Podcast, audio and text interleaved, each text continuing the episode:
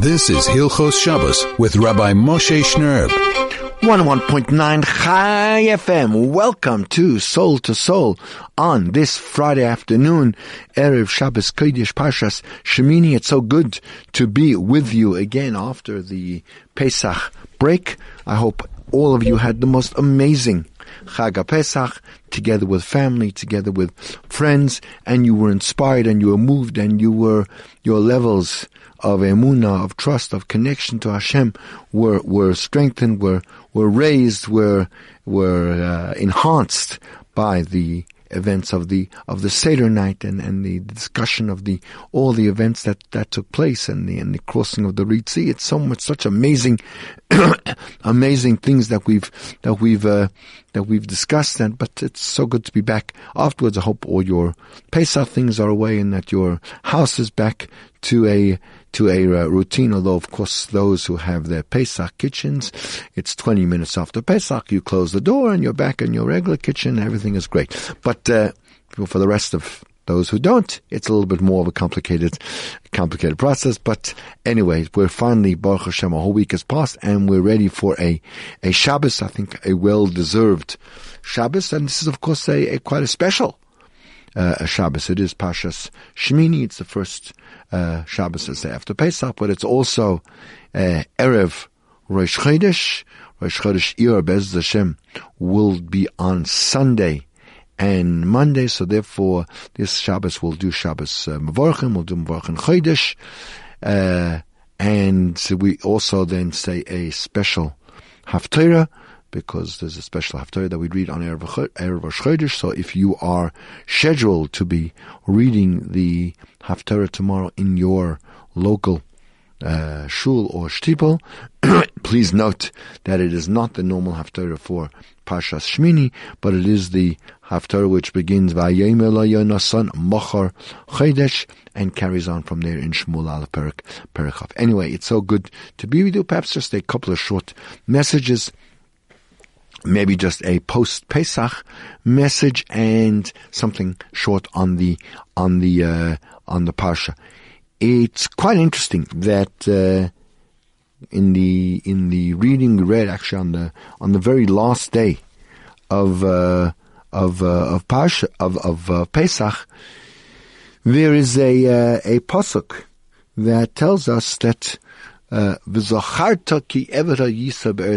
we have to remember that we were slaves in Mitzrayim. Knows we have this obligation to remember that we were avadim, that we were that we were once slaves.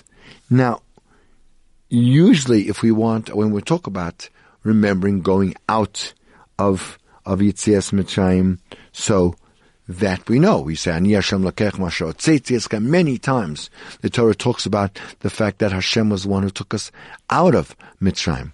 But it appears actually several times in, in the book of Devarim, but uh, twice in the laning that we read on the last day of Pesach, we're told to remember that we were slaves in the uh, in the land of in the land of uh, Egypt. What, what what is this referring to? Why why do we have to remember that that we were that we were uh, that we were slaves, and and I think it relates to to the current affairs, to to uh, to Yom HaShoah, uh, also. So perhaps the concept is, know, we we I, know, I heard someone yesterday saying, you know, they go every year to the to the ceremony on on Yom HaShoah at the cemetery, and basically it's always the same. It's always the same thing people talking about the the terrible suffering that that uh, that they went through, and and uh, and and and thanking for for the uh, obviously uh, for the salvation from from the uh, the the Holocaust and how we how we meriting to uh, to to to be and, and and it seems to be the same thing everything every every uh, every single every single time. And and what what's what's relevant is you know Yes, it is. You know, every year we have a mitzvah to to remember Amalek, and, and we read the same the same three psukim in the uh, in the in the pasha uh, uh, again and and again and again, and and the concept I think is that you know remembering the Exodus, the Yitzias Mitzrayim, is only something that's that's relevant, is only something that's actually worthwhile if we also remember the Zacharta ki eved ha'isa. If you remember also that you were that you were a slave. Do do you have to remember what was it in fact that you were redeemed from? What were we rescued from? What was the situation before the redemption? Someone who wants to praise and, and thank Hashem for for having been uh, rescued from a terrible kind of tzara, for a terrible from a terrible kind of a, a, a predicament, right, such as God forbid the, the Holocaust that uh, that we were dealing with uh, with yesterday. So you need to speak about the suffering. You need to speak about that that uh, trial, that that uh, that uh, challenge that you that you had. That's part of the the thanks that we give is to is to uh, is to talk about what actually happening. That's why it says but perhaps goes even one step one step further, and that is it's quite funny. The the the the the way the the psukim are actually set up in, in the reading that we read on the last day Pesach. It starts by telling us all about Pesach, Shamar, Chodesh, Aviv, God, the Chodesh, Aviv, make a Pesach. It talks about the Korban Pesach. It talks about uh, uh, bringing the Korban Pesach and coming to Yerushalayim, etc. End of story. Then it talks about the Sfirat Omer, Shiva Shavuot Tisbalah, count seven weeks, and then via Sisa Chag Shavuot, make a holiday of of Shavuot, which doesn't say, but that obviously commemorates the, the giving of, of the Torah. And then suddenly after that, after it talks about the rejoicing of the Yontiv of, of uh, Shavuos, then it says, uh, Remember that you were, that you were, uh, uh, a slave. Just before we go on to talk about uh, uh, Sukkot, after we finish Pesach, the the the, uh, the Sfira and and uh, Sukkot, then suddenly we, we, we fit in this concept that we have to remember the fact that that uh, we were slaves, and, and, and the order of the, of the verses seems seems a little bit a little bit uh, a little bit strange, but I think it makes it makes perfect sense that when we're standing at the vantage point, when we've been through the Sfira and we've perfected ourselves, and we're now we were worthy to stand at at uh, at Har Sinai, and we've received the Torah, and we're now kind of focused on our mandate, on our mission. We're ready to carry on and do the things that we have to do as a nation. Now is the time to turn around and say, "Hey, look where we've come from." Look where we were a mere seven weeks ago. Look what Hashem delivered us. Look what the process that has followed from, from the lowest, lowest nadir situation. We were on the 49th level of Tuma to seven weeks later where we stood and we actually had a conversation. We, we, we, we merited to see God, to see God himself. That is the reality of being able to thank HaKadosh Baruch Hu. When you can trace the path that you've been through, when you can trace your, your, your, your, your, your process of going from cold, rags to riches from the, from the bottom of the pit to the top of the, to the top of the, of the mountain. That is the time where we can really praise and thank HaKadosh Baruch Hu for the deliverance from, from that miracles. And therefore it's specifically after the giving of the, of the Torah that then we're reminded, now remember, remember that you slaves, remember the terrible things you went through and, and how your lot has changed. And then be in a place, be, be in a space, be in a place to be able to thank and give and give a recognition to Hashem for what it is that He's that He's that He's done. Let's uh, uh, uh, perhaps just uh, talk for a moment about something on the on the parsha. The, uh, Torah says there's a pasuk. It says uh, Hashem says to Moshe, "Zeh hadavar." Or sorry, Moshe says, "Zeh hadavar shetziva Hashem tasu." This is what Hashem has told you to do, and if you do it, lechem kavod Hashem, and then the honor of Hashem will will uh, will appear. What what is this? Doesn't say. What is the zeh, the zeh And then, and the next pasuk doesn't clarify it. The next pasuk goes and, and, and starts talking about the sacrifices that, uh, that Aaron, that Aaron has to, uh, that Aaron has to bring. So what is this, this, this Zehadava? So, Rav Schwab in his, uh, in his book on the, uh, on, on the Parsha says an extraordinary kind of, uh, insight, which I think then gives us also a message about the, the death of, uh, of Nadav, of Nadav, Nadav v'Avihu. says, it sometimes happens that a person has a tremendous drive, a tremendous love for, for, uh, for HaKadosh Baruch Hu. And with that love, it's, it's, it's mandatory that he understands correctly that this, of course, is is a tremendously high level to, to be on a level where you truly uh, uh, do things because you have an unbridled love for Hashem and appreciation for everything He's done. That's an amazing thing.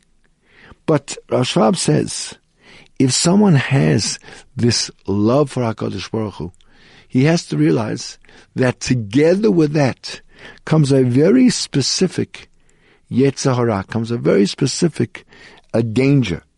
And that is that in his love for Hashem, he might kind of jump over individual sort, sort of halachot and uh, certain commandments because of his great love of, of, of love for Hashem. He wants to show his unbridled love and, and therefore in order to get where he thinks he needs to be, he sometimes even ignores, sometimes even ignores the halacha. This is a very, very important idea that uh, sometimes too much love can can uh, can ruin the service of of Hashem. To love Hashem without being kind of balanced by by by a yira, by a, by a reverence, without with by a discipline of Hashem, is a very very dangerous, very very dangerous uh, story. He brings that in in in the the Hiratzon we say right after the 15 brachot in the morning. We say two things. We we say first, for, uh, we say first of all that Hashem should save us from our our yetzer hara. It says, uh, "Al tashleit banu yetzer Don't let our yetzer hara control us. And then uh, uh, just after that, it says, "V'chof et yitzrenu lishtabedlach." Kind of control our Yetzer Hashem, kind of force our Yetzer to follow you.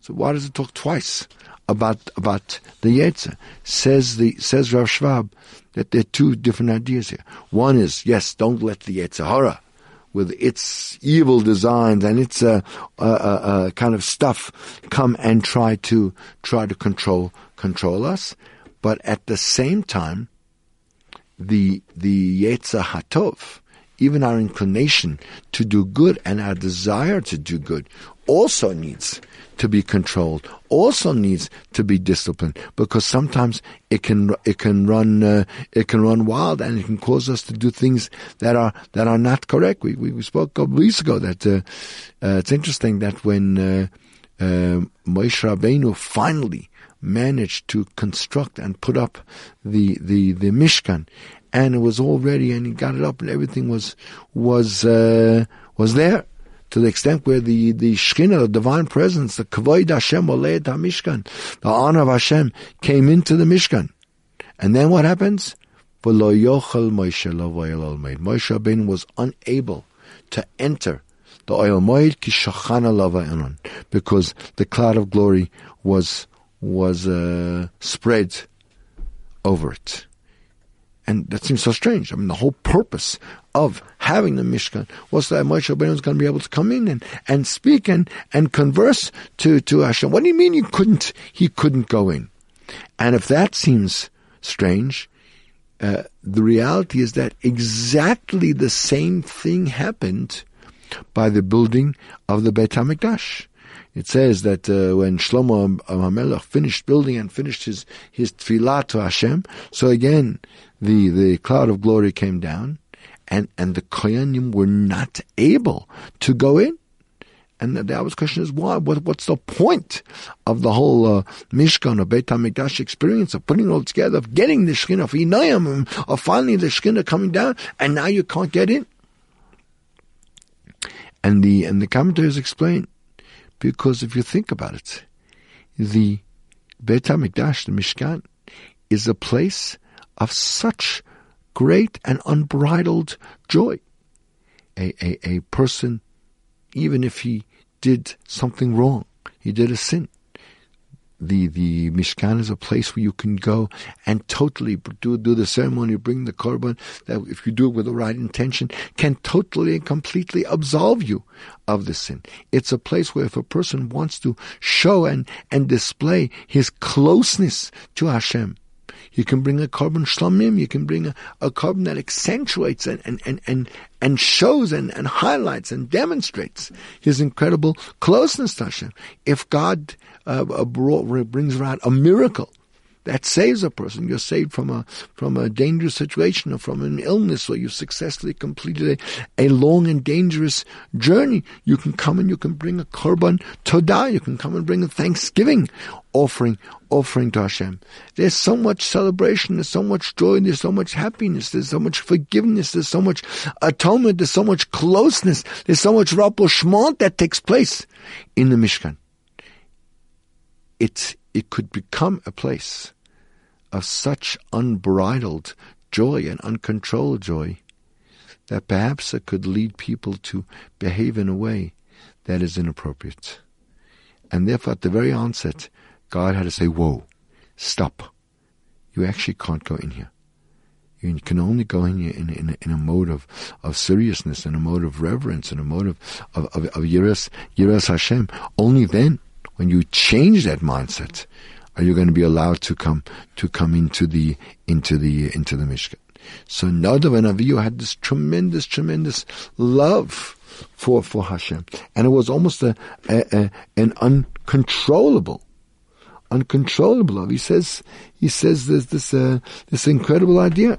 So with this we can understand. He says the the avera of of Nadav Nadav and Avihu, because that uh, after Nadav and Avihu dies, so Moshe Rabbeinu says to Aaron something that's really, really difficult to uh, to uh, to understand, and Rashi brings in in uh, Perek Yud Pasuk uh, Pasuk Gimel. Uh, Rashi says that. Uh, uh, Moshe says to Aaron, "This is what Hashem said that uh, that this is going to happen." And Rashi says, "Where did Hashem say it?" says, I'm going to uh, meet there with the Jewish nation, and I'm going to, uh, I'm going to, uh, you know, sanctify them with my honor. And, and, uh, and Moshe Rabbeinu says, I knew it was going to happen. I knew that something like this was going to happen, but I thought it was going to happen to either me or or you. But now I see that uh, it's happened to to uh, and Avihu. Maybe they are greater than us. Also, what are they? Can it be that Nadav and Avihu were greater than Moshe Rabbeinu? He says no. Obviously not. But in this one area of great love of Avas Hashem, they did have an unprecedented level of Hashem, but that in fact came to be their, their, uh, their, their downfall that uh, that it was too it was too uncontrolled and something that's done with too much enthusiasm, too much fire, and too much uh, uh, uh, uh lack of control can sometimes be a very very dangerous dangerous thing. We're going to come back with a, Hilchot Shabbos discussion. This is 101.9 Chai FM. Don't run away. This is the greatest Jewish radio station in all of Africa. This is Hilchos Shabbos with Rabbi Moshe Shnerb. 101.9 Chai FM. That was a quick break. Welcome back to, to the show. As I mentioned, this is Erev Shabbos Kodesh Parshas Shmini, the important times you need to know for the Shabbos. Candlelighting this uh, evening, this afternoon, is no later than 5.36 p.m. You must have your candles up and running by then. As I said, certainly can be earlier. Uh, Mincha, the earliest time for lighting candles is about 10 to 5, maybe a couple minutes before, before that.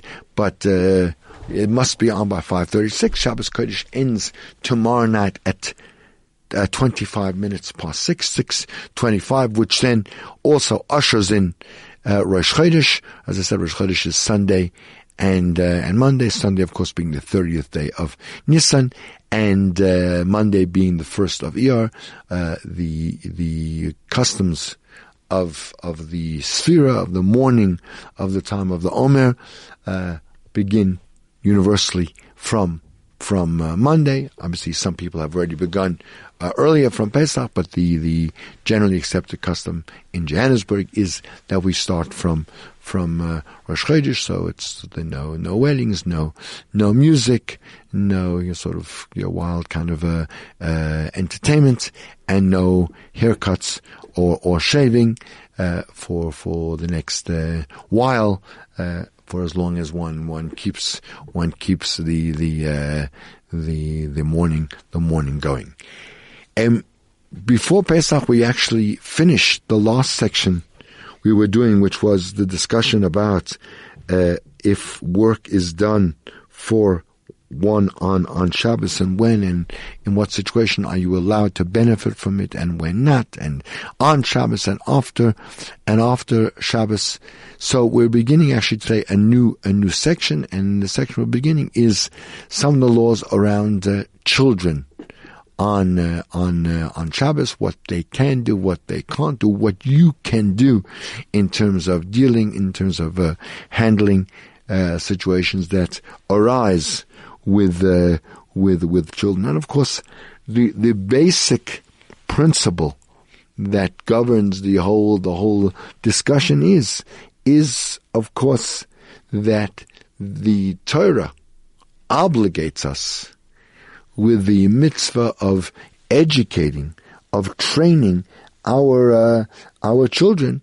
First of all, Torah we are one of one of the obligations that a parent has to a child, particularly a, a father has for his child, is to teach his children Torah, and it's it's it's a pasuk. It's a pasuk that we uh, that we say v'limaditem espenechem. We say it in the uh, in the second parsha of the of the Shema, and the parsha that begins Vaya im Shema and Parshas Ekev, we say this pasuk of the Maletem Oisam Esmechim. You have to teach these, these you have to teach these words of Torah to your your uh, your children. The, the the most important purpose. Why do we have to teach them? What's the most important thing that that they have to know? What what do we have to give over? What do we have to impart? What do we have to drill into our our children? is, of course, the, the paramount importance of them guarding and watching and performing all the mitzvot, all the activities that the Torah mandates us either to do or or not to do. Right? And again, and as another pasuk says, uh, you have to teach them, and then ushmartem so that they can guard it, they can know what what to what to do. And therefore our, our, our Chazal have handed down to us the, the tradition that together with the mitzvah which we have to teach our children Torah, so at the same time, part and parcel with, with that is the obligation to educate them in number one, how to fulfill all the mitzvahs, because uh, uh, how how is it possible to teach them Torah? Torah is full of the mitzvahs of Hakadosh Baruch Hu. How can we teach them merely as a as a semantical, as a semantic, as a intellectual uh, uh, exercise? And uh, and and not actually come in contact with the practical side of actually keeping of actually keeping the uh, the mitzvahs. A part of teaching them Torah is to get them used to, to get them into into habits of fulfilling the Torah. Actually, right uh, in, in, in, Judaism, we don't we don't see Torah study as being some kind of a theoretical exercise which we which we study for the purpose of filling our brains with incredible knowledge and, and concepts. It's it's a it's a new religion. The the purpose of, of, of learning Torah is on one level uh, uh, uh, specifically, so that we know what and how and how to uh, and how to do it.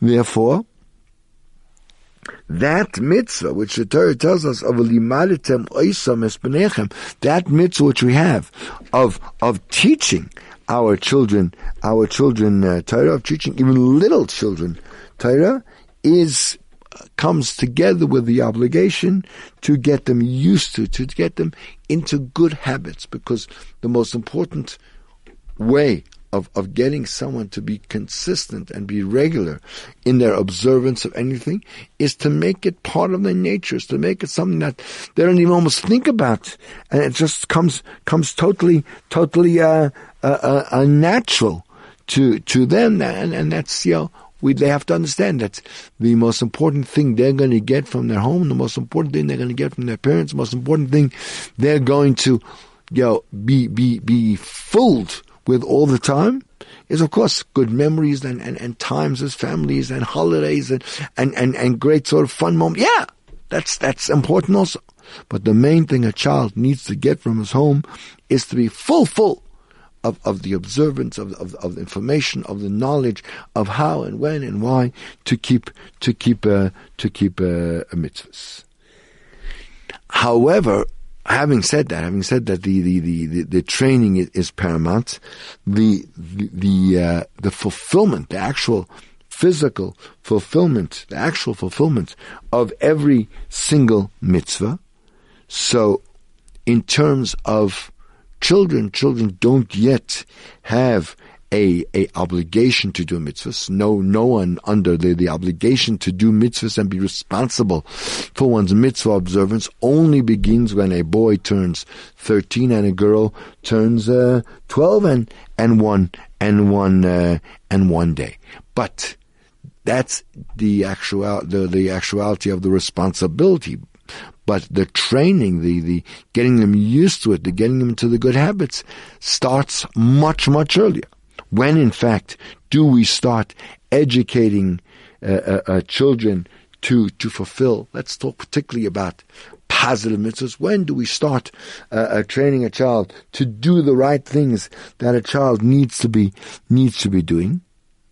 So, the, the, the general answer is when he reaches an age that he's able to uh, understand or begin to understand, at least on on some on some level, the general principles of of the mitzvah, and he's able, even if he doesn't yet have the insight and the understanding of the how and the why, but he has the technical know-how and the technical ability, whatever it takes for any particular mitzvah to actually be able to fulfill the mitzvah halachically.